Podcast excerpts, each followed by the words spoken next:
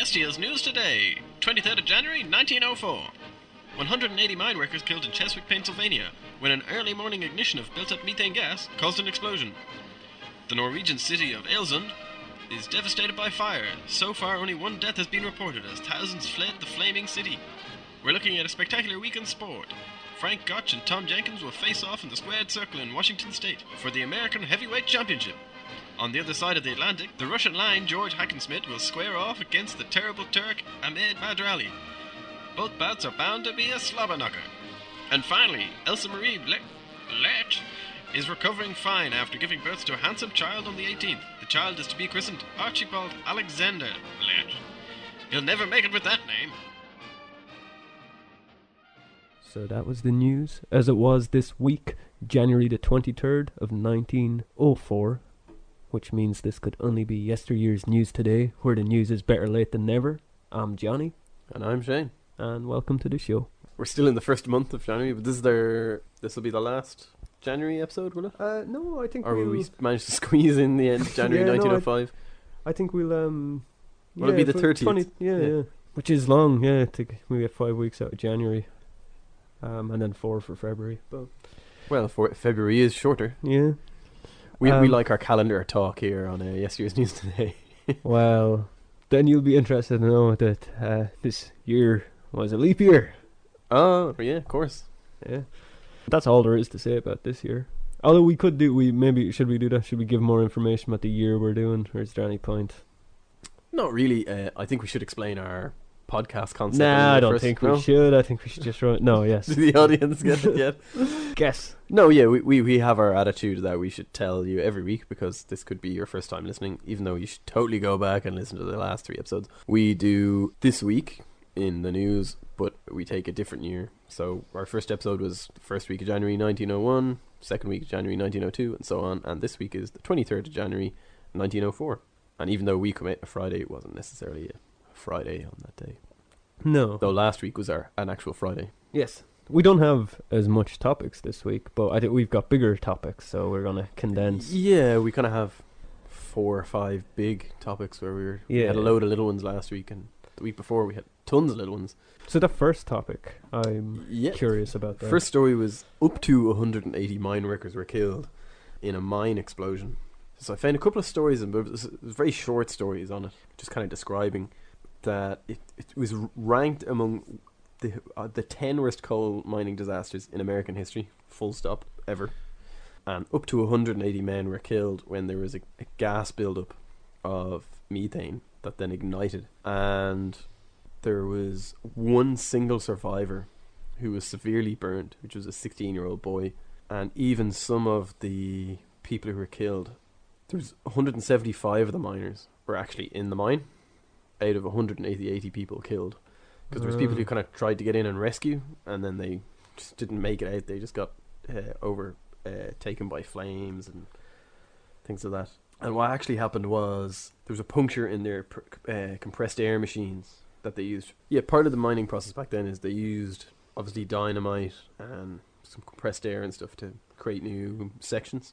When they set off dynamite, it caused a fuse and there was a huge methane buildup and it just caused a massive explosion that just killed loads and loads of people instantly and loads of people were burned and flames just went through the whole mine. And it started very early in the morning. Pro- The main problem that caused it was the bad ventilation in the mine and there was there's basically there was laws in place that the mine is supposed to be ventilated a certain way and under Yeah, certain yeah. criteria and all that kind of stuff and it was ignored they just took the cheap way out basically and killed 180 men 180. 180 people lost their lives Wow. up to, up to 180 it's kind of it's a little bit estimated and that happened on the 25th Couple of couple of non-union workers snuck in there. Yeah, it was known as the Harwick mine disaster. It happened on the 25th of January 1904 in Pennsylvania. Casualties included Daniel A. Lai and a mine engineer, Selwyn M. Taylor, who both gave their lives in the rescue attempts. Greatly touched by Taylor and Lai's sacrifices, Andrew Carnegie uh, had medals made, privately minted, and given to their families. And I think he was one of the mine owners or something like that. And within two months, he'd established a $5 million uh, hero fund as a result. And the mine was owned by the Allegheny Coal Company. And there's not much more information about it than that. Yeah, part of the ventilation system was blocked by ice in the air shaft because at the time of year they made no efforts to clear it. And that's what caused the build-up. I mean, that almost could go with the buried alive because essentially that's 180 people being buried alive in a mine. So many things wrong with that way to go.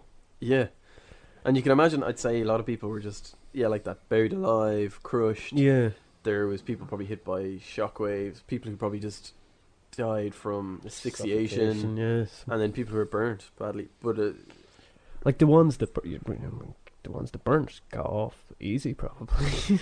yeah, I imagine your body just went in shock and you probably Yeah. died quickly, rather than being trapped in a certain section and things like that.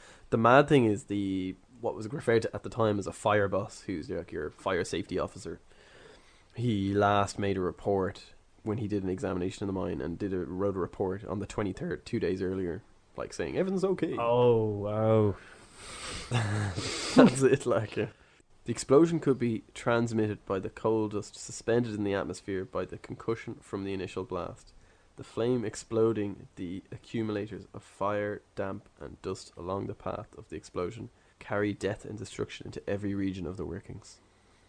So yeah, it was just coal dust and like damp air and hot air and everything just working its way into every section of the mine, smothering everyone. Pretty much. Nice depressing story to start off. And that's that really. There's not much more else I could find on it. There was no more kind of descriptions or And was anyone considered responsible or was the company sued or any of that. It was kind of more like, oh, everyone died. Those two guys were heroes, so we gave them medals. was that the worst one in America? Like It's in period, the top 10. right? Because it was like common. Oh, Like- yeah, mining disasters. Should they still happen today? Yeah, not so much in America, but yeah, you still do in hear Chile, them. happen. Well, have you heard of that one? It's a weird one in um Trelia, I think Centralia, Pennsylvania. The one there from like, like it's not it's not a big disaster because I, I don't think many people died. I don't actually. I wish I could have looked this up, but I don't think anybody died. But it started in the eighties, and it was just like a fire broke out underneath the town. The mine, uh, a Mhm. fire broke out, and the, the town had to be evacuated. Yeah. Uh, the fire only went out in 2010. No way. Yeah, it was just burning on like it used to be a town of like it's small. It was a small town. It was like two thousand people, Yeah. and the population completely dwindled to nothing after that. But yeah, it burnt for like three three decades or something. That's crazy. It's was what, it a coal um, mine? Yeah, yeah, So the coal, once the coal was ignited, it just kept heating and heating. yeah, yeah, and it's what um. How to get oxygen though? This like a cave system where air was being pulled in or something. Ah, yeah, I'm not sure. I'm give me a second. I'm gonna Google it just to see if I got dates way off. But it's what Silent Hill, the video game series, is based off. Like the town, just because like it's a ghost town covered yeah. that's still. Hold on a second. I suppose a fire would smolder for a long time. Centralia is a borough, a near near ghost town in Columbia County, Pennsylvania, United States. Its population has dwindled from over 1,000 residents in 1981 to 10 in 2010. So there's those, still those ten hardcore hanger Oh, wow. hangers on. As a result of the Centralia mine fire burning beneath the borough since 1962. I think it's. Oh, wow, it's still burning. Yeah, Yeah, so it's still burning. there's still heat coming out of it. Like Yeah, so that's. Again, uh, don't rely on that piece of information because No. that literally just come to. that's your first now. Google uh, attempt of it. I'm just impressed I remembered uh, Centralia. Yeah, it was a As a good uh, name. random memory puller. I, I'm sure it's a. I think it's in, mentioned in a Beach Boys song. okay. Yeah, that's definitely of all the stuff we've talked about, the things that have come up, jobs you'd have from that period. I think yeah, coal miner has to be my least desirable. Lighthouse guy, assistant, first assistant, second assistant, one of those ones. Not the oh, important Oh, yeah. one. That's still probably my. Just to give you a quick idea of the deadliest mine disasters that are in the US, I got this list. In 1907, in Monongah, West Virginia, in 1907, 362 were killed. In Jacobs Creek in Pennsylvania, 239 were killed. In 1902, 216 were killed in Tennessee. In Dawson, New Mexico, in 1913, 263 were killed. Cherry, Illinois, 1909, 259 were killed. In 1900, in Scofield, Utah, 200 people were killed. Again, Pennsylvania, in 1928, 195 killed. It just goes on and on and on. Massive list. Hundreds and hundreds killed. The lowest number of people killed in the worst mining disasters was 100 in 1892 in Oklahoma, which is the Krebs mine disaster.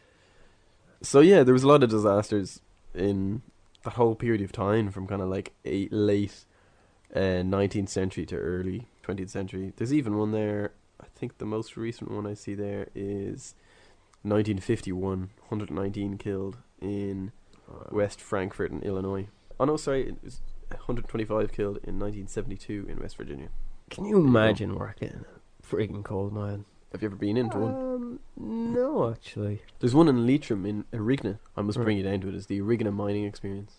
I don't think I wouldn't trust you to lead me into a coal mine. Not a chance. Johnny, come with me into the coal mine. come with me down into the dark.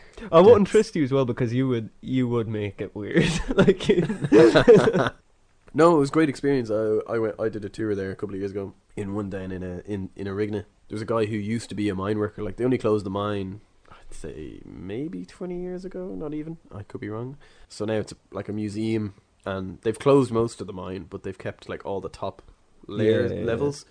And they've broken them down into different sections and all that kind of stuff. It's incredible, like the kind of working conditions they have. And they do like a demonstration of what would happen when they're blasting and like all the lights go out and they have all these speakers that blare like the noise and all this kind of stuff and the sirens and everything. It's brilliant. It's a really really good experience. That's why they call it a, the Arigna mining mining experience is a proper experience, but it's it gives you a serious perspective of like what it would have been like daily lives for people like that. And, yeah. and the tour the tour guide kind of he wouldn't go into any detail of it, but he said in his time there, like he worked there as a young man and he's now a much older man. That And a young man was probably fourteen. yeah, yeah. That's no, that's the kind of stuff he was saying. He's like, you know, boys started very, very Mm. young, and he was explaining how every day you brought home your own pickaxe, like you'd sharpen it yourself and stuff. There was blacksmiths who worked up on the surface and stuff, and you'd bring them your pickaxes, and they'd like re-sharpen them for you and all this kind of stuff. But he wouldn't go into too much detail. But he said in his time, even getting into the more modern times, he said there still happened all the time. People were severely injured. He's, he's like, oh, I'm not going to name names or go into any details, but you know, just people I worked with in my time here, and they were severely injured and stuff. And like- not even, but not even just getting injured on the job, but like that's not good for your health. Period. Like Yeah. like that's gonna working in a mine is gonna lead to all sorts of problem as an older man. Like yeah, like it's backbreaking work. It's low oxygen levels. You're breathing in a lot of dust. It's just there's just so many things there. yeah, and then like maybe not so bad in certain parts of the world, but you know, depending on where you are and how far you're going down and what other gases you're hitting and stuff. Make sure you bring a canary with you. Yeah. no, but that yeah, that that's a terrible, terrible one with the the mining tragedy. So there's plenty of them, and I'm sure we'll come across more of them as we go on. As I saw looking at that huge list, there was tons of them. So I'm sure we'll come across another one again. Um, we won't go into as much detail, I'd say though. No, and that's it. Like, there's a few things this week actually. Like, like there's a lot of smallpox news this Oh, yeah. week, but maybe if we if we have time for it, I might touch on it. But Yeah, yeah. Yeah, smallpox isn't going to be eradicated until the seventies. So wait, we'll it's going to be a reoccurring theme Yeah. as well. I figured like if you're gonna, oh, there's so much so much debt so far in in the first three years of yesteryear's news that Yeah, we like our debt. we do like our debt, but, but that's what was in the news then, from what I can figure out. From that's what people reported on. The rest of it was like really boring politics and. Or and then every so often there's some sport. And Yeah, like this. Actually, we we no, I don't know a whole lot about this, but it it's worth mentioning because it's important. Kind of vaguely, maybe. This week was also the the first large scale American bodybuilding contest. first proper one. I think yeah, the first well, the first big one. It was in Madison Square Garden. Like there'd been others. Like it was big in London, and there was one in the Royal Albert Hall in like 1901. Arthur Conan Doyle was a judge. like and that I was Because he liked strong men. maybe you can shed some light on that. Why, why would Arthur Conan Doyle be uh, just because he was a manly man? or what? Because he wasn't a manly man, was he? I don't know anything about him actually. Yeah. I've just read a couple of the Holmes books. I know but he didn't was, he he write like some of the explorer big explorer stories, like real man yeah, like he wrote stories. the Lost World and stuff That's what I was like thinking. that. sorry, yeah. the Lost World I was thinking of. I guess it relates, and I guess bodybuilding at the time probably wasn't like back then. It'd have been like strongman competition, and Yeah, I'd say there was there were there weren't guys who uh, didn't eat carbs and Yeah, yeah, high protein, high fat completely diets. dehydrate themselves before. Yeah, no, this would have been guys with big barreled chests and who look like your classic uh, strongman in the, the one piece suit, yeah, holding, yeah. holding like round dumbbells over his head. Kind Yeah. of thing. Like I don't know, what wouldn't know an awful lot about it, but the guy we at the top, the the newsreel at the start, in, we're talking about the the wrestling match, like George Hackenschmidt, the Russian Lion, he would have been a bodybuilder as well. Yeah. So I've just from seeing him, and like he wrote books on it. It's like yeah, they look like different. yeah, they weren't trying to get that really lean definition, no body fat look at all. It was Yeah. more about just being big. they look like Batman essentially, like broad. Yeah, yeah, Shouldered your and- kind of classic Batman. Look, and I guess like having uh not just this wasn't in the American one. This was a few years beforehand. But I guess Arthur Conan Doyle doing it. I guess it's no different than like Sharon Osbourne being a judge on whatever panel show she's at. X Factor. Yeah, well. yeah. Like I guess it's the same. Like Eric Conan Yeah, was, he a, was a celebrity as yeah, well, so- yeah. But the first American, the large scale American one, then didn't happen until January sixteenth, and yeah, like I said, Madison Madison Square Garden. The winner uh, was a guy called Al Treloar. Al Triller, Al Treloar, and you know. When you won, you were declared the most perfectly developed man in the world. And Wow. Won a one thousand dollar cash prize. Quite a bit for that time, but actually this kind of ties into other other stuff. Uh, Thomas Edison apparently made a series of films with the, the contestants and the winners. You know, Yeah, when he when he wasn't electrocuting elephants like he was last week or last year last week. But was he? He wasn't electrocuting elephants. So oh, that's what I sorry, that's right. Sorry, sorry. But that's what I wonder: was he actually making these films, or was it just his company? yeah, yeah. Who knows? Was it was the Thomas Edison company? No. Yeah, Him it's all like yeah, in specifically. any information I saw, it's listed as Thomas Edison. But Yeah. uh, and that one in London in Royal Albert Hall, that's apparently what would eventually become Mr. Olympia. It just wasn't called it then. Yeah, but that's the thing. Like, uh, the way bodybuilders looked was changed dramatically around as late as like Schwarzenegger's early career. Yeah, like up yeah. until what say mid sixties, it was just like big muscly men. It wasn't about that like really serious definition of muscles and the low carb yeah. diets. None of that kind of came into it. It was a bit more kind of a cross between just showing that they're fit. Um, yeah, having having five percent body fat wasn't a goal. It wasn't a criteria. That was something that developed much later. Yeah, yeah. So they looked very different as they do today. Not steroids too. like that's a, a big No, a yeah, big yeah. game changer. and they probably just ate all ate red meat and nothing else. I think we just done well for a topic that we weren't even going to discuss. Yeah, that was a really good tangent. like that's a tangent that. Well, we should go back and edit that into the newsreel. That's a good way to jump over to the sports of Frank Gotch and Tom Jenkins facing off each other in the squared circle. I know uh, nothing about that, so I just read the headlines. I imagine like in front of me. most people. I I imagine most people don't. I hear it was quite the uh, slobber knocker, though. well, sorry, that was over the pond in the Atla- over the Atlantic. Well, they were both slobber knockers, I believe. I've I haven't seen them. Uh, yeah, I'm I'm sure wrestling fans know about this, or maybe wrestling fans don't because it goes it goes way back before before what we know as modern wrestling. I don't know if you'd think it. I'm sure a lot of people listen to it wonder why why, why would wrestling be included on a newsreel. But it would be like there was a point where wrestling was the biggest sport in America. Like that was the American Yeah. sport. Is this for football or Yeah, before football. I I- yeah, I don't even know. Baseball would have existed, but it wouldn't have taken off. I think the first like big, what is now the World Series might have happened around this time, but yeah? it'd have been the first one. So it's It was taking off. Yeah, yeah. yeah, yeah, and like boxing would have been big, but boxing was seen as sorry. First, to to preface this, uh, wrestling was real at this point, as Yeah. opposed to wrestling now. It was more like that kind of high school, college wrestling, you see, or but that was different again. Yeah, well, there was elements of that. It was it was there was a few different kinds. That was like Greco-Roman wrestling is what Yeah. became collegiate wrestling. But then like catch as catch can was the other type, and then you just had freestyle wrestling.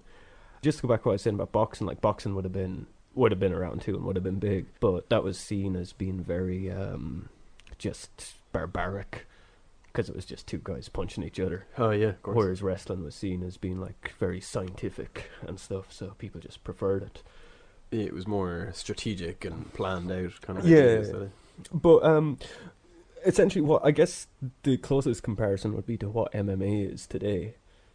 That'd Yeah. be what wrestling was then, and like, and it's funny now because people would consider MMA to be the barbaric sport and boxing to be the scientific one. I would never consider boxing as scientific, but uh, it's a bit more respected as like an Olympic sport. Yeah, yeah. Well, the- yeah, I would actually like. I, I their re- point system is very specific, and I, I It's like MMA, so I can I can kind of see that as being very like that's very strategic and espe- like they still have elements of like freestyle and Greco-Roman wrestling, or a lot of fighters do. Like they have wrestler like that'd be somebody's style of fighting, but you still have it that like if you ever see a, a UFC match where once two fighters go onto the mat and start wrestling, the audience just start to boo.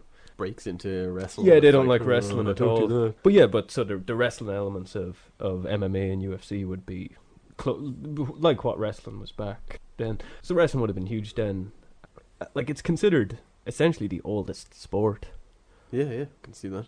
Yeah, and you you could argue running is the oldest sport. Like people probably ran before they wrestled, but probably didn't turn it into a a sport. no, it was a survival and hunting technique. We see that's the thing when you read up on like the history of wrestling. A lot of stuff you think, well, does that really count as wrestling or is that just a fight?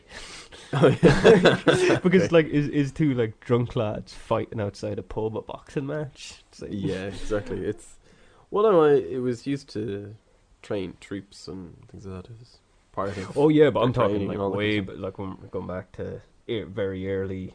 Man. yeah. Well, in Rome, I guess it's where it gets its start as, as an actual sport. like a proper spectator sport. Well, it gets its start in a few places at different times, but Rome's the, the one everybody knows of with, like you said, the Greco-Roman. There was also one called An- Ancruntian, and that was just like a no holds barred, where you might not leave the match. Oh, yeah, just, like just last go man. for it. Like, yeah. Wow. Yeah. It seems like every like every every Roman was a wrestler. Like even Plato was uh, a wrestler, and that's what the name Plato means, broad-shouldered. But yeah, like uh, every country has its. Ireland has it. The Indians have it. Like they all. Yeah. And India, not Indians, but India had like they had like insane. They had they called it the king of games, Oh yeah. and they like lived by it. In Ireland, apparently, like wrestling was used to settle arguments. That's again, it just sounds like drunk lads fighting, but and apparently it was Irish immigrants after the famine and stuff was going to Oh, okay. Vermont in New England that we brought it to America. we kind of started it off.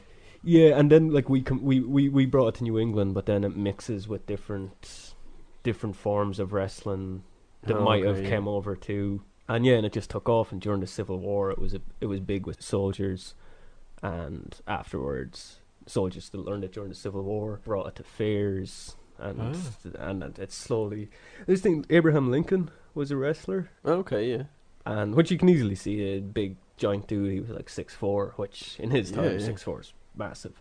But apparently he had uh, three hundred matches, and there's speculation that he, and this is all I I barely believe it, but that he might technically be the uh, the first ever world champ or American champion. Oh, really? Yeah, I, who Just because he wrestled so much and won so much, even though there was no specific title at the time. Is that what you mean? No, I think he there was Or some guy. won the first title. Yeah, they wouldn't have had a championship belt or anything, but whoever was claimed to be the the American champion, Lincoln beat him. Oh, okay, yeah. But and people have tried to because the NWA like Nat- National Wrestling Alliance they took over they when wrestling was fake by this point, but they started in like the forties. But they still traced their lineage to the title to like 1905, and then some Yeah. have tried to trace it back further than that, and people claim that Lincoln therefore was the first NWA Oh, champion. okay, yeah, yeah. It's not true. It's just a funny note. He did. But- really funny. like he did wrestle in somewhere in Iowa or somewhere this guy. You might have seen there's this famous sketch of Lincoln with his fists standing over some guy who's down on the ground, kind of Oh, okay, yeah. cowering, and it's this guy Jack Armstrong, who apparently was some town bully who would wrestle everybody that came to town. They'd have to like beat him to be worthy, and nobody ever beat him. And then Lincoln came in and kicked his ass, and yeah, I like that. And they all just came parts of Lincoln's legends. Yeah. But yeah, it's a good one. I like the idea of. There's some good legends around Lincoln, actually. Oh yeah, he's great. And Well, what, like he was a vampire hunter, you know. apparently, and this actually, I like this. This uh, maybe we should bring this back. But apparently, Henry VIII grappled with the King of France to settle a dispute. nice. But that'd be good. Like you get Bring it into world the European to- Union. Yeah, I'd like to. good. s- uh, I'd like to see Obama fight. Well, who'd be well, him and Putin? That'd be a good. oh man, Putin would kick his ass. kill him, but I'd say Obama's Obama's swift. Like I mean, he's Ah, yeah, he'd be quick. He's skinny, tall. He's, yeah, be like Lincoln looked. Yeah. yeah. Though I think No, like Lincoln probably wasn't would- as skinny as he Putin would kill him. Like Putin's a huge man. I guess I guess we shouldn't And- bring it back because who would like? There's very few leaders that look be able as, to beat Putin. Yeah. He'd end up becoming ruler of the world. Although no, well then we would just people would just elect Brock Lesnar as their champion. Katie Taylor as our uh, president, even though she's a boxer, but still, I think she. She'd still I kick- think she could kick Yeah, Putin's ass. kick his ass. Or like Conor McGregor as Yeah. Taoiseach. And you know what's funny? They'd probably do a better job in politics as well. But anyway, so yeah, so wrestling was like had a, a, a So what you're saying is it was badass and hardcore back in 1904. proper hardcore. Yeah, like it wasn't until the twenties that it became fake. Uh, people, wrestlers and wrestling fans, really don't like you using the word fake. Uh, I, I appreciate that. I'm just using it because we're talking about worked. I think is the the preferred coordinate, term. yeah, coordinated or wor- worked actually is probably a better word. For Yeah, it, that's what they kind of call it in wrestling. Like a work is when something's planned, and a Yeah. shoot. Like you, you, you'll still hear it used now. A shoot is when somebody goes goes off script, pretty much. Oh yeah. But I'm not undermining. I in- like I've I've been kicked in the head by somebody currently on the WWE roster, so I can vouch for it being still like a tough sport. Oh yeah. But still, yeah, it was around that time. And the reason I'm in- including both these guys, Gotch and Hackenschmidt, is because they kind of they're not the reason for it going away from a legitimate contest, but uh, yeah, their story kind of definitely paved the way. But anyway, so just to actually move on to the story. Uh, the match we heard about was Frank Gotch and Tom Jenkins, and yeah, what happened there? That that you know, they, they were the, the match happened a bit later, and Gotch beat Jenkins in Washington, and he won the American Heavyweight Champion, and it was his first title win. Yeah, he done. Yeah, he took the the first fall. He won by pinfall, and Jenkins was disqualified in the second for fouling Gotch. Yeah. But yeah, Gotch, tough guy. You know, German blood in him. Oh yeah. German ancestors from Iowa. But like he's got a good story too. Like in in 1899, he had his first notable match against just this guy who was a furniture dealer. Because that's what happened. Like this is, it's like a, a, a PlayStation One g- video game. Like people just went around challenging people in a town square, Yeah. and you fought. It's like Bushido Blade or something. It's like I hear you're a good fighter. I challenge you. Yeah, so Gotch, like he he he held his. They, they fought for like two hours. Oh, man, that's hardcore. Uh, and this isn't like a sanctioned match. This just two this furniture dealer just challenged him or whatever. But uh, Is that where the first uh, chair over back came about? no, I don't. I think that didn't happen until 1901. but I know I, I, I I'd like to pretend. I'd like to imagine He was the first one. He pioneered the uh, chair over the back. Yeah, got lost. Like, but you know, two hours. He obviously held his own. It was only after the match that the furniture dealer revealed himself to be reigning American heavyweight champion Dan McLeod. And it was when he gave him his visiting card, because people used to carry vis- visiting cards around with them back then, which was essentially just a card with your name and your logo printed on Oh it, yeah. just so as people knew it was you and you weren't pretending to be somebody else. Who printed a card? Yeah, Yeah.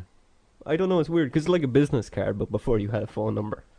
like, oh, Okay. Yeah, yeah, so it was just a business card with your name on it and your logo. And actually, that Dan McLeod, even though this is long before it became choreographed and scripted and all that, he still might be one of the first ones to have like a gimmick. Cause even though he was he was Canadian, like born in Ontario, but Yeah. he, you know, his name was Dan McLeod, and he told people he was born in the Scottish Highlands and stuff. Like, and he had like his persona. yeah, and he won all the like the Highland games and stuff that he won that. Yeah, like just the Did he? Did he arrive to all the matches where somebody was playing the bagpipes, like his te- his entrance music? yeah he he essentially was Rowdy Roddy Piper, but in in 1899. I think after that maybe I know he I think he fought some other guy. There was this uh, Martin Burns who might have been the champion before Dan McLeod. He went on to train with him, and yeah, Gotch had this like toe hold, which sounds like you're twisting somebody's toe, but it's actually like this weird ank- uh, front facing ankle lock, I guess you'd call it. Yeah, and he tried his hand at boxing, got his ass kicked, and went back to wrestling. And yeah, he challenged Tom Jenkins for the American Heavyweight Championship and won in that match, and then set Wow. his sights on the World Heavyweight Championship. And that's where Hackenschmidt comes into it. The Russian Lion, because he was the yeah he was the world heavyweight champ. And at this time it wasn't. It still wasn't like today you have in sport where like he didn't ha- even have a belt. Yeah. He never actually wrestled in America at this point, but he wrestled enough. enough coverage. Yeah, yeah. he was just known as being the champion as, of the world. But and like this guy was a beast of a man. Like he was a gymnast, a strongman, a bodybuilder, a wrestler, uh, a shoe fight. Like you see pictures of him, he's just he's essentially if you took whoever. If you took whoever's the, the current strongest man in the world, whoever's the current Mr. Yeah. Universe, and Cain Velasquez, who's the UFC uh, heavyweight champion, and you like mix them together, like that's what Hacken Schmidt is. Wow. Okay. And, And what was he Russian? Uh, he's Being Estonian? Uh, and I think uh, like a Baltic German father and a Swedish mother. Good genes to have. do you have a like height, weight, dimensions on him or anything like that? No. I don't. Um, I don't have much on him at all. But we can. I'll get them actually. Yeah, it just got uh, six foot and two hundred and thirty pounds. Is Right. I can't get any more than that. Yeah, like it's a, it's a bad photo, but Oh wow. still see for Jesus, that is an impressive man. for the early twentieth As, century. as I was that's a- describing earlier when we were talking about the strongmen, I wouldn't have thought they quite looked that yeah, defined. yeah, like exactly he is impressive looking. What did you say? He was. What do you reckon? He's about six foot. six foot and two hundred and thirty pounds. I saw six two as well though. So, So there's contradicting. Uh, uh, wrestlers always add two inches to their height. But yeah, no, back then you probably didn't. But also, like, as well as just being like this incredible athlete, he was also a writer and philosopher. Oh wow. Yeah, So, and like, well, later, Brawn in and brains. yeah, and it was later in life. But you know, he wrote a lot about physical culture and training and stuff. But then just philosophy and life in general. So yeah, he was a smart guy. In the 19th century and very early 20th, he made a name for himself, just winning, like I said, winning championships across Europe, and he got really big in London, and like would pack out arenas. You know, apparently, the ladies loved him. Oh, I'd he And- loves them back. It was the first like wrestling with it. I don't know if it's because of him, but it was essentially the, the first sport women were kind of allowed to go to, and it was, Oh, cons- okay. Yeah, and also it was considered okay for. Whereas boxing, like oh, you yeah women bring, wear Lego oh, you can't bring a woman to a boxing match, sure, jeez, you'd be Sh- crazy. Should faint. but but wrestling, they it, you were allowed to. He won a tournament in Vienna, and that was sort of what that was the the world championship tournament, I guess. It was when he toured England in 1903 that he became like he. I think that's when he switched to like the the catch as catch can style of wrestling is what they called it, and that's where Say that again. The cat. catch as catch can. It's very yeah, catch as catch can Yeah.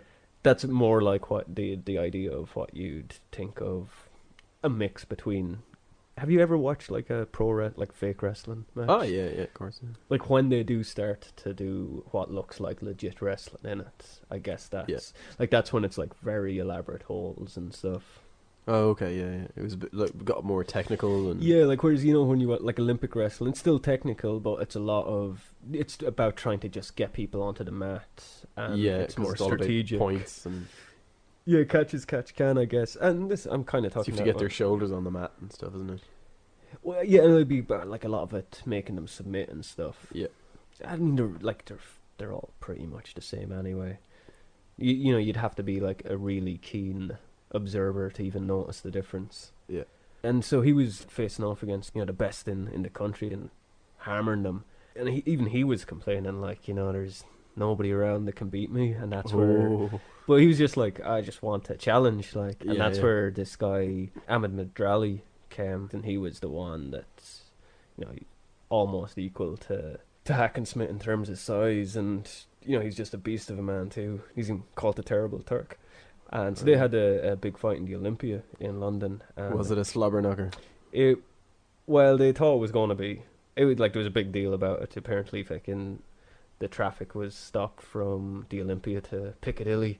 No, Hackenschmidt beat him in two minutes, Oh no way!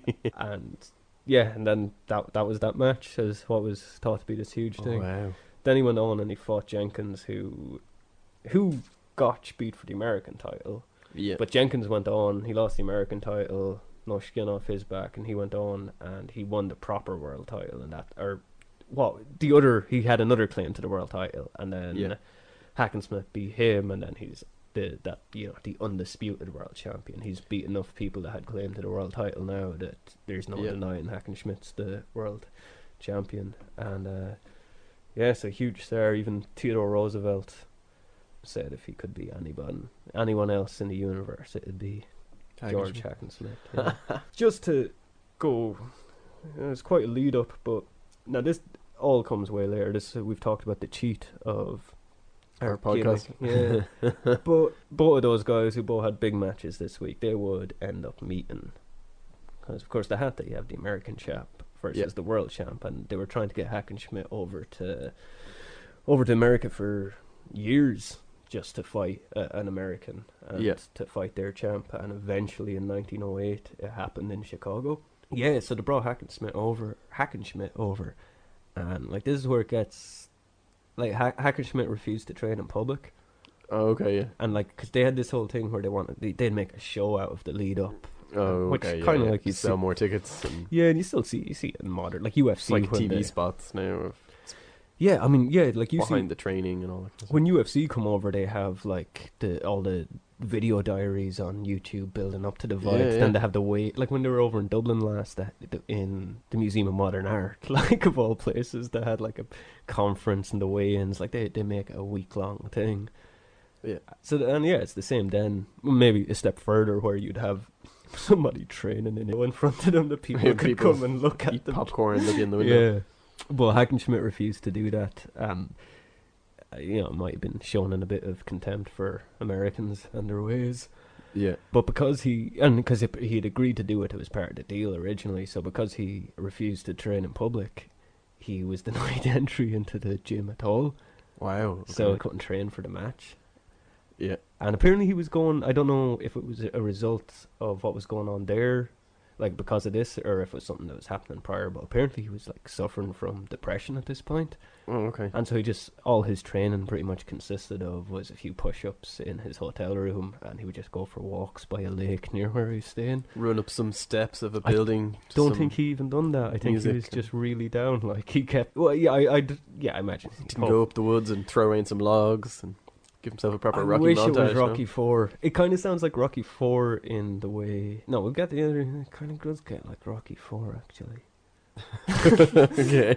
But um, uh, yeah, no. Apparently he just wasn't training. So yeah, when it came to the match, you can tell where it goes. Like Gotch just done an ollie and tired him out really quick and Yeah, yeah. got him to the ground. And at one point, and like Hackenschmidt, without training, he still went. Went. This was a, a long, another long slobber knocker. And Hackenschmidt complained to the ref that Gotch should go back and take a hot shower and Yeah. restart the match because apparently Gotch had cover had oiled himself up. Oh, okay. Uh, but the ref said that you know if you, it's too late to make a complaint, you should have said something before at the start of the match, Yeah, yeah. so it continued. And yeah, eventually Gotch got him to Hackenschmidt to the ground and got him in his famous. Uh, I don't think he even got him in the toe hold. I think he went for it, and Hackenschmidt just announced. He just said like, "Mr. Gotch, I surrender my world title to you." wow. And yeah, the match is over. Apparently, there was a, a meant to be another round, and Hackenschmidt just refused to come back. He was just done. having a bad time. Yeah, yeah. But I really like that as well. The image of like somebody speaking during a match and actually saying, and apparently, like that's not uh that's not one of those things that history's made up. Like that's Yeah, yeah. documented. He actually like said, "Mr. Gotch, I surrender my world title to you." It's just a weird. I'd say that What? really pissed Gotch off. You're like, no, I want to earn it, bitch. Yeah, I don't know. I imagine think like who Ah, you see, I yeah, I never thought about it like that. I'm gonna bring you pain. I was Yeah. thinking about it being more just quitting in general. And, ah, yeah, I guess. Yeah, I guess maybe Gotch didn't like that because he didn't get to like a full like a tap out. Yeah, yeah, But I think like at the time they probably always announced when to quit yeah, because you'd be wrestling because this is another one that lasted for like two hours. yeah. yeah. But um afterwards, Oiling himself up. That's cheeky. yeah. But funnily, Sorry, I'm yawning. directly after the match, Hackenschmidt said, "Gotch was the greatest man I ever met," and like was really honourable. And he he just said like his muscles had weakened over the last few weeks, and he just knew he couldn't win And Because he that's hadn't been able to train. Yeah. But pretty shortly he reversed his uh, opinion on Gotch. He just was like bad, not bad mouthing him, but calling him like a dirty fighter and stuff. Once he got the endorphins back into him from training again, he was like, "Hang on, yeah, yeah. Once he went back and started like back to London or wherever he was living at the time, yeah, and he just didn't like. Again, he kind of. I think he, he talked about like the the American public were what beat him like, and oh yeah." I guess that's a, a little like. I suppose Rocky psychologically, yeah, yeah. So all that there was obviously going to be a rematch. Yeah. And Hackenschmidt wanted it to be in Europe. He didn't care where. He just didn't want it in America. Yeah. It happened in Chicago. okay. so Hackenschmidt tried not to, you know, not to let what happened before. So he trained really hard for this, and so did Gotch, because Gotch knew Hackenschmidt was gonna. And like Yeah. this was huge. Like this was bigger than the last. Did he go for the uh, window training then? I don't think he went for the window train. I think this is where he went Rocky Four, and this is where he went like up the mountains and stuff. Yeah, yeah. I'm making that up. I I'm two logs around. Yeah. Is it Rocky Four? He trains at Apollo, and they do like they have that really like. How do you not know your Rocky movies? Oh, it's been so long since I've watched them. No, Rocky Four is the Russian. Oh, okay, yeah, yeah. One of the greatest Where- movies he- ever where- made. He he ended the Cold War, didn't he? yeah, yeah, yeah. There's a Cold Yeah. War at the end. Beat Russia. yeah, that's what I thought. No, I guess so. Where what Apollo? I guess that has to be. But I am right. Isn't it? No, no, no. That's it's Rocky Three where he starts training with Apollo, and, they they have that really romantic scene where they jump around in the sea. Yeah, and yeah. stuff. And then in Rocky Four, it's where Apollo fight. He fights Dolph Lundgren first, Oh, and he and he beats him. dies. Yeah, yeah. he kills yeah. him. And then it's all about av- avenging him and Taking f- like you know American and freedom. Yeah, yeah.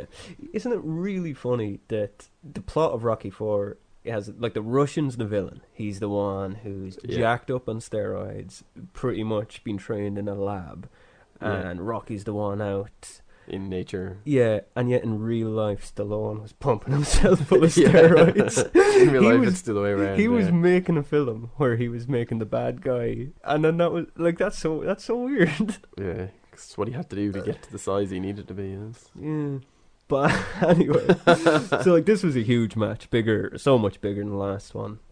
Like apparently, like thirty thousand spectators at it, and all that, and wouldn't last as long, but lasted twenty five minutes. Uh, Gotch won again in the second round, Oh, and it was because Hackenschmidt was injured. He went in with a, a, bust knee, uh, and it was after a few years after though. I can't remember the guy's name, but a guy claimed that Gotch, a sparring partner of Hackenschmidt, claimed that Gotch paid him five grand to injure Hackenschmidt. kick him in the knee really yeah, hard. to injure, to injure him and make it look like an accident while they were training. Oh, Now, even Hackenschmidt would later say that that didn't happen. That Ah, this no, guy no way, wasn't. yeah. yeah, he uh, he said that guy wasn't even. They didn't even train together. They just Oh, okay. barely. They, you know, they might have sparred every now and again, but Yeah, yeah. He used the same gym as him. Yeah, but there was still some controversy to it, and oh, actually, this is like apparently the gate the ninety grand med just from the live audience. That's insane for the time, Oh, wow. and now this is when you got to think that I did last week the story of the postmaster, and she Mm. got was it eleven hundred a year yeah, yeah, as a well respected job, which is a job that we nowadays. I imagine someone in that job is probably on like eighty to hundred grand a year or something. I would think. yeah. Ninety grand is, Yeah. and uh, Gotch got twelve of that, and Hackenschmidt got eleven.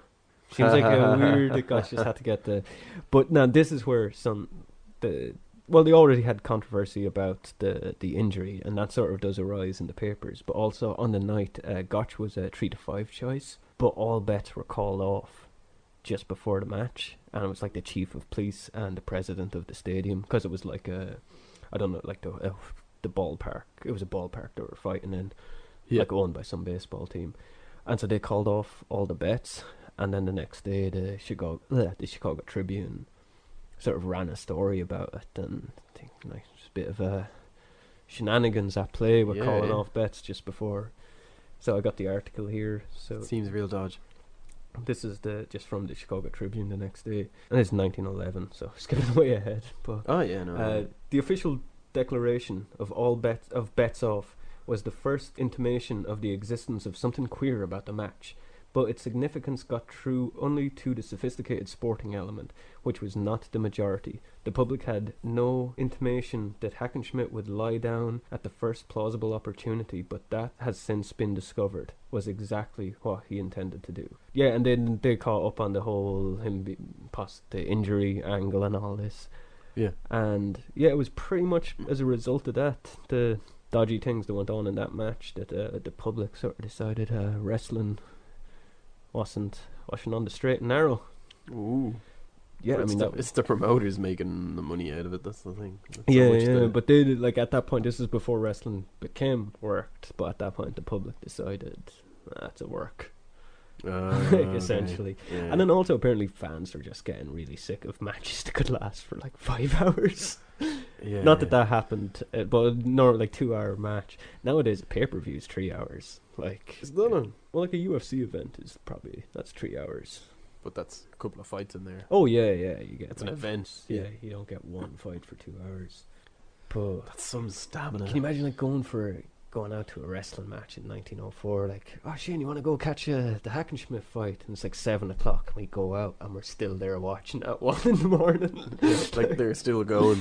yeah, like they'd and break you're like, man, I'm really tired. Well, be Glad. I'm not that guy. the way they'd break up, they'd have rounds, and they'd go, they'd go back to the dressing rooms between between rounds, and have like, like it'd be more like half time in a in a soccer match, like Oh, they'd go have like hydrate and come yeah, back. yeah, which just means like oh, it's like restart and like. Yeah, yeah, wow. But just to wrap up on Hackenschmidt, just how you know physically fit man and all that, and you know, his regime obviously worked really well for him because he died in 1968.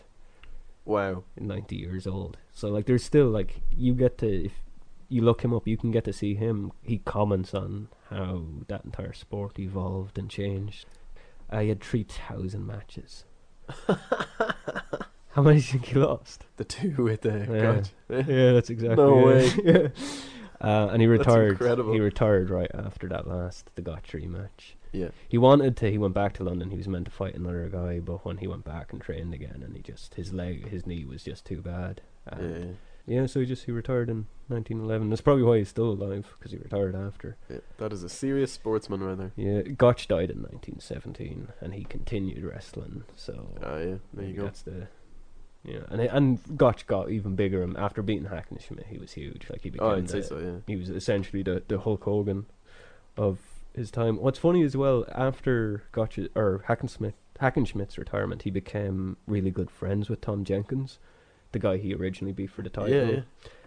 and like they just had this like long lasting friendship up until their deaths and apparently like their entire friendship was built on a deep hatred for Gotch. That's really funny. Call back to last week again, he was really good friends with Houdini Oh, really? and George Bernard Shaw. So I like the idea. There we go. George Hackenschmidt, George Bernard Shaw, and Harry Houdini sitting like around, sharing an apartment together. have yeah, dinner for three. Just- oh, we should write a sitcom with Harry Houdini, George Bernard Shaw, and George Hackenschmidt. We're doing that. And not to, like I'm not keeping going here, but just because we're already calling back to old stuff uh, in the last episode again. I like how Yeah. all these Yeah, it all we mentioned P.T. Barnum, who was the who was feuding with Forepaugh, the guy who brought Topsy over.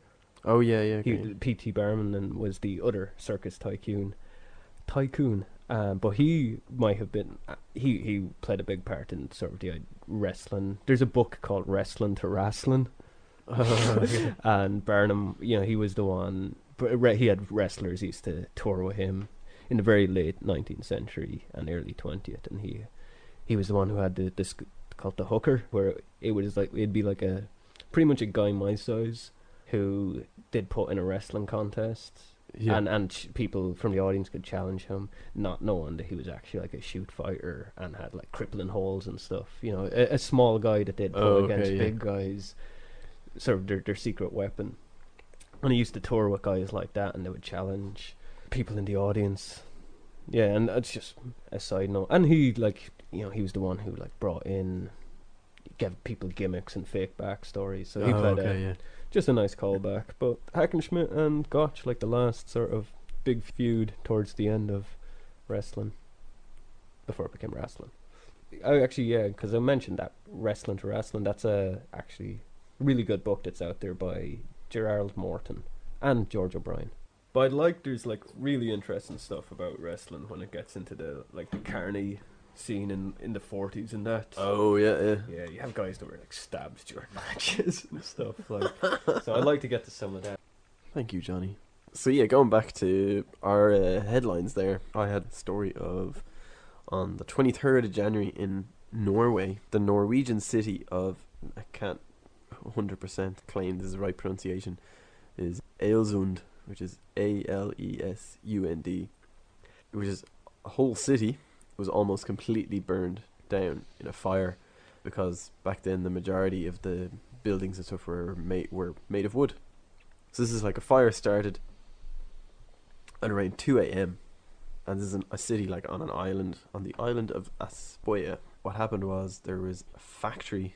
It started because a cow kicked a torch, which is one of the classic stories of what they claim in America about uh, the Great Chicago Fire. So it seems to be a reoccurring theme. so, but in spite of like all these valiant efforts to like suppress it and stuff. It just became way too much. The wind was going against them, driving the fire through the town, and it just like went from like one sector to another, almost completely destroyed the town.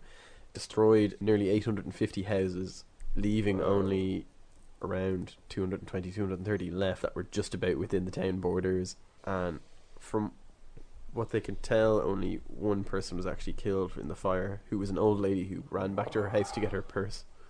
Oh, So like they had to very very quickly evacuate the town. People ended up like having no because they basically it burnt down all the shelter, so there was nowhere for people to go.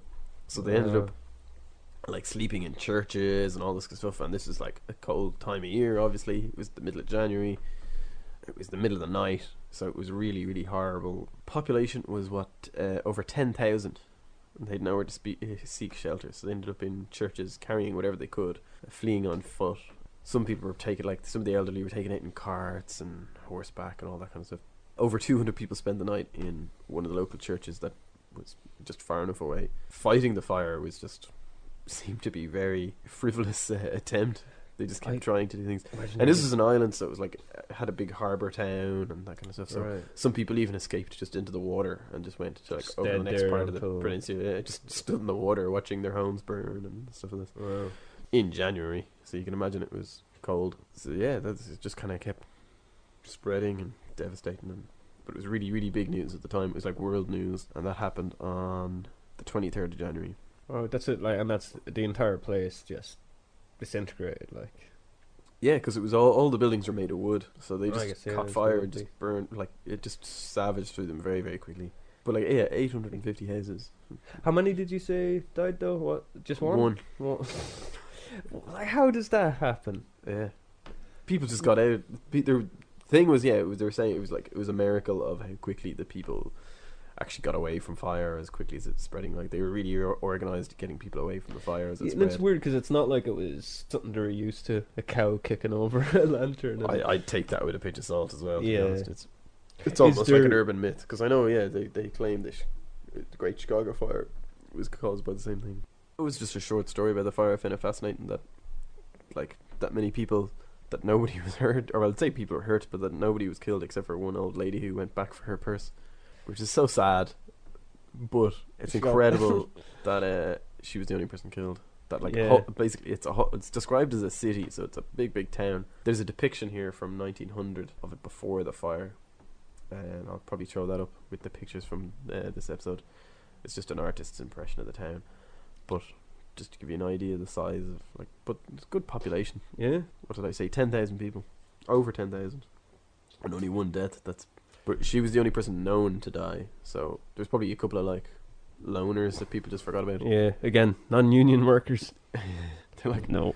they're like, oh, did, what about it, James? You know the kid fiddler, wasn't he? No, no, no, no.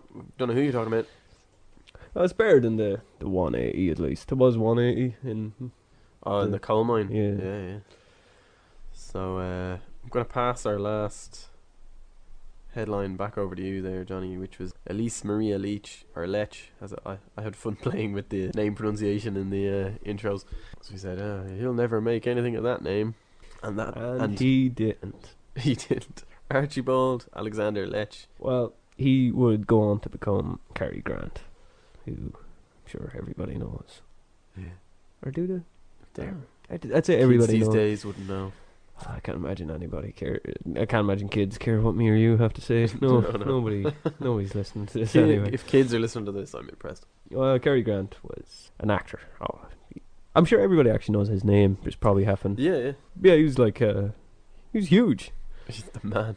Like known for Hitchcock's films. Oh, he made like four Hitchcock's I movies. I think so. Yeah. North by Northwest is the one everybody knows, but Suspicion and Notorious. He? In? Yeah, yeah, they're probably. Always seen with much younger women in movies, as was the style of the time, where they always got like a guy in his like late thirties, early forties, and put him next to like an actress who was like nineteen, and then they had to have like be romantic on screen and stuff Yeah, because they were manly men, they weren't boys. It was the it's always the way back then. To Catch a Thief, actually, that was the the other Hitchcock. Ah, right. That was the last one. Apparently, he was retired at that point, point in Hitchcock convinced them to come out of retirement. Yeah. Hitchcock was quite fond of him. He said he was the uh, the only person he, he ever ever truly loved. I'm not making that up. Really? yeah, yeah. Well, maybe not exactly that, but something like, or like the only actor I've ever loved, or the only yeah, no, it's the only actor I've ever loved my entire life. That was Hitchcock's. That'd be really interesting if like it came out years later of like yeah they were like secretly a couple or something in Well, madly love. um, Cary Grant was by Yeah, yeah. so well, or well, he may or may not have been. More likely There's was speculation of he um was a big like later in his life. He he was a big Chevy Chase fan. oh yeah Who could believe it? Cary Grant being a Chevy Chase fan. but there was some um like Chevy Chase used to be compared to Cary Grant. yeah really Yeah, well, Cary Grant, like, despite all, like he had all the Hitchcock films, but he was more known for comedy before that. Like, okay yeah, yeah. like now we remember him in all those Hitchcock stuff. He done like loads of comedy, like that. Um, like he done like drag performances in films and stuff. yeah I suppose yeah yeah But yeah, in some interviews, some like I don't know, some late night one of those American talk show, late night talk shows, Chevy Chase was asked about, you know, oh, how do you feel being compared to Cary Grant? And Chevy Chase said something along the lines. He made some joke about. It was just like, oh, uh, I understand he's a he's a homo. What a girl. Like that was his reply, and yeah, Cary Grant sued him. And like they settled out of court, but he still got Yeah. money off him. And Grant just said about yeah, true or untrue, I'm old enough not to care. But it was a very weird thing for Chevy Chase to. That's a odd. that is odd he was born in 1904 and died in 1986 was it? Um just give you an idea of his filmography because he did some really as you were saying he did some kind of comedies and stuff which actually uh, you're, you I in 1932 Sinners in the Sun uh, Singapore Sue Devil and the Deep these kind of mad uh, The Eagle and the Hawk 1933 I'm No Angel Born to be Bad yeah, like His Girl Friday and stuff. All these kind of real, I suppose, be the equivalent now, kind of rom com kind of things. Basically, Cary Grant, he, he was. He was known for being very handsome, very funny, very lovable. Ladies loved him. He made like 72 films Yeah, and had a beautiful transatlantic voice. That and that's why everybody. If, if you hear, was he, he was born in England, was it? Uh, he's Bristol, I think. yeah, yeah. if you hear an old timey voice like the one you might hear at the start of this podcast, Oh yeah, if you ever hear that mimicked, they're usually mimicking. Cary Grant. Yeah, You know, that's like not a, like people. He like, was he was always a real charming kind of character. That was his like wooed women with his charm. yeah. But that transatlantic accent of his as well, the one that we know, like that's like old timey speak that you. Yeah, yeah. That wasn't a. That's not a real accent at all. No, no, Like- like his No one like as in gen- nobody ever nobody spoke like that. Just Cary Grant. so, no, no. I mean, the, like you hear uh, uh, the old timey the voice you do at the start of this. yeah, yeah. When you hear that in old actual recordings, like that's not a real accent. That's a complete. Oh, it's a fabrication for Oh, entertainment kind of. Um. Yeah. Well, it's acquired. Like it's it's like the Queen's English. Like people were taught Yeah, it. Like that's why it's called transatlantic or mid Atlantic because it's between them both. Apparently, like it kind of for radio, like I guess whatever way the bass tone was, certain you know you couldn't decipher certain certain words. So it Oh, so kind of everybody talked up like here. yeah, like that thing, like you know, adding a W, so like dance becomes dance. Oh yeah. Well, yeah. like um, Katharine Hepburn, taught, like she Yeah. has that old timey accent, but hers sounds a bit more British. Yeah. Um, and you know, and everything the T, like follow us on Twitter would be follow us on Twitter. Oh yeah, yeah. yeah, They really yeah. But yeah, it's like, but nobody. And do yeah, do actually follow us on Twitter. but it's just funny that, like, yeah, that, that was never a real, a real voice or a real accent. It's good. Also, uh, Cary Grant, he, he was a huge fan of LSD. really? It. Yeah, he was big into it. Which is really good. LSD is not one you associate with somebody from that time. But like he would have been like in his fifties or sixties when LSD was brought to existence, wouldn't he? Well, 50s, I'd say would have been. Died in his early eighties in the eighties. So Yeah. considering he was born in nineteen oh four. So Well, he'd have been. Yeah, he'd have been in his 50s, in the 50s. Like. yeah, yeah, I suppose. Well, I don't know. I think, like, LSD probably, like, well, LSD was around during World War Two as well. Like, I'm not. I just don't know if it was readily available for Cary No, no, Grant was- that yeah. early. But well, he he did do it for like medicinal purposes, like because he had depression and stuff, and he done it under a psychiatrist supervision. But apparently, he done it loads. Like you're not meant to do LSD much. Like as much as you might like it, it's not. You shouldn't be doing it a couple of hundred times or anything like. But apparently, Cary Grant did, and like said it was wonderful and he went through a rebirth and all this in it. Apparently like it was so so good for him apparently that he left like ten grand to his psychiatrist or his doctor, whoever was over who subscribed or prescribed him LSD? And he donated entire salaries to the War Relief Fund. Which was like ten thousand I'm not sure I think it was like ten thousand or sorry, ten a hundred thousand each time. That's sort of money he was on, which is like two and a half million wow. today's standards. Uh, I don't know much more about No. Cary Grant. That's enough though. Johnny, that's quite interesting. And he was meant to be Bond in Doctor No, Oh yeah. but he didn't want to commit. Yeah. And he was meant to be a cheapskate. That's the last thing I know about. I keep Except when it came to Don't LSD it? Yeah, yeah. uh, psychologist. apparently I heard some weird story about him. Like, uh, like I I don't even know the context. This there's some. He used to take the buttons off all his shirts before he threw them out and kept them. And Just to have spare buttons. yeah, and apparently like apparently that made him like really cheap. I I don't know. I saw. I think that's just being clever. Yeah, Like, it's not like taking the fucking condiments from a McDonald's. That's, Oh, that's one of those things. Like as a kid, that's like my nanny used to do. Is like you know, she'd put like she'd be like making a cup of tea or something. You're in a cafe. She'd like put say two sugars in her tea, and then like take another five and put them in her handbag. I might do it with coffee if I have enough, just because. It, but more like if that if it's really nice coffee, and there's like, oh, do you want to take a few sachets? I might be Oh, yeah. oh yeah, I'll bring a few. But Also, like if you're in a hotel room, would you clean out the coffee? nah, I don't think I'd bother. Yeah. Like you just, why? I'll just buy coffee on the way home. like I'll just, I'll just buy a jar and have like thirty cups. Like why would I steal a handful of, and have like oh six free cups of coffee? It's like Man, that's nearly a full week. yeah, but a jar of coffee is like a fiver. I know. um, so, do you have any short little newspaper things for this week? Um, that's what I was looking at here. Um, I, I do and I don't. I do and I don't. you sound like a kid off the Late Late Show or Um, something doing the toy show. No, I don't have much. There's one very good one I like, and it's pretty much because it just sounds like the first paragraph of a H.P. Lovecraft story. Oh, excellent. It sounds like uh, if anybody's ever read like the case of Charles Dexter Ward. It start. It just right. This is from um. Actually, where is it? The Bay of Plenty Times, and this is from a bit later than. Oh no, sorry. This is actually from yesterday, January twenty second. The title is "A Strange Case." A missing man found. Early in December last, an elderly man named Cooper was served with a citation to serve as a juryman at the last Supreme Court criminal sessions in Wellington. He mysteriously disappeared almost immediately. Whatever upset his mental equilibrium is an open question.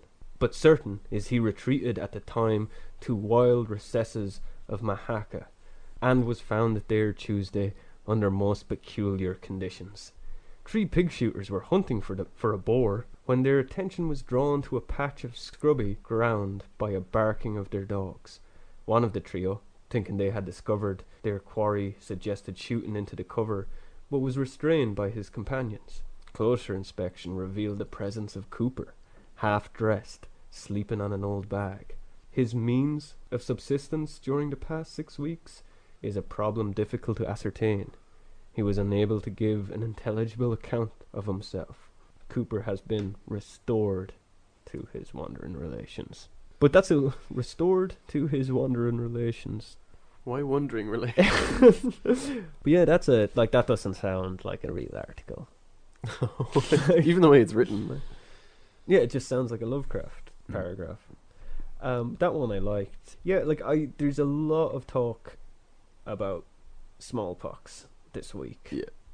And I mean, they're all long. We I think we need to just save smallpox for uh for another day. definitely. So that's it. I believe so. That's quite a. Hearty episode of uh, yesterday's news today. I think. I was going to say that's quite a, a down ending. It just seems like it's very sudden. There was no um, bizarre deaths at the end. No. no cannibalism. No, there was a tornado in Alabama as well on on January twenty. Well, it was reported January twenty third. I assume it happened. Actually, this is uh, sorry, no, this word mentioned really quick before we finish. Yeah, New York, January twenty third. A tornado has wrecked the business portion and three hundred houses in Moundville, a small town in Alabama, killing thirty seven and injuring one hundred. So that did happen, and that's uh, Oh, well, then it's nice to end on a high with that. yeah, yeah, yeah. We didn't talk about lynchings this week. There was no cannibalism. I mean, we we're doing well. No, very little racism. If n- in fact none. No racism. We just had two, a couple of Hartley boys wrestling around a mat. Uh, 180 people killed in a mine. That's One old lady killed in a fire. well, that's fine. and a That's- city burnt to the ground. And Harry Houdini's amazing uh, feats and escapes and stuff. Or was that last That week? was last week. was it? You need to stay off that crack rock. that was yesterday's news. Sorry. That was yesteryear's news today. I'm Johnny, And I'm Shane. and yeah, we'll see you next week in 1905. So until then, see you in the future. Don't you mean the past? Subscribe to us on iTunes, rate us, and tune in to us every Friday for more of yesterday's news today, where the news is better late than never.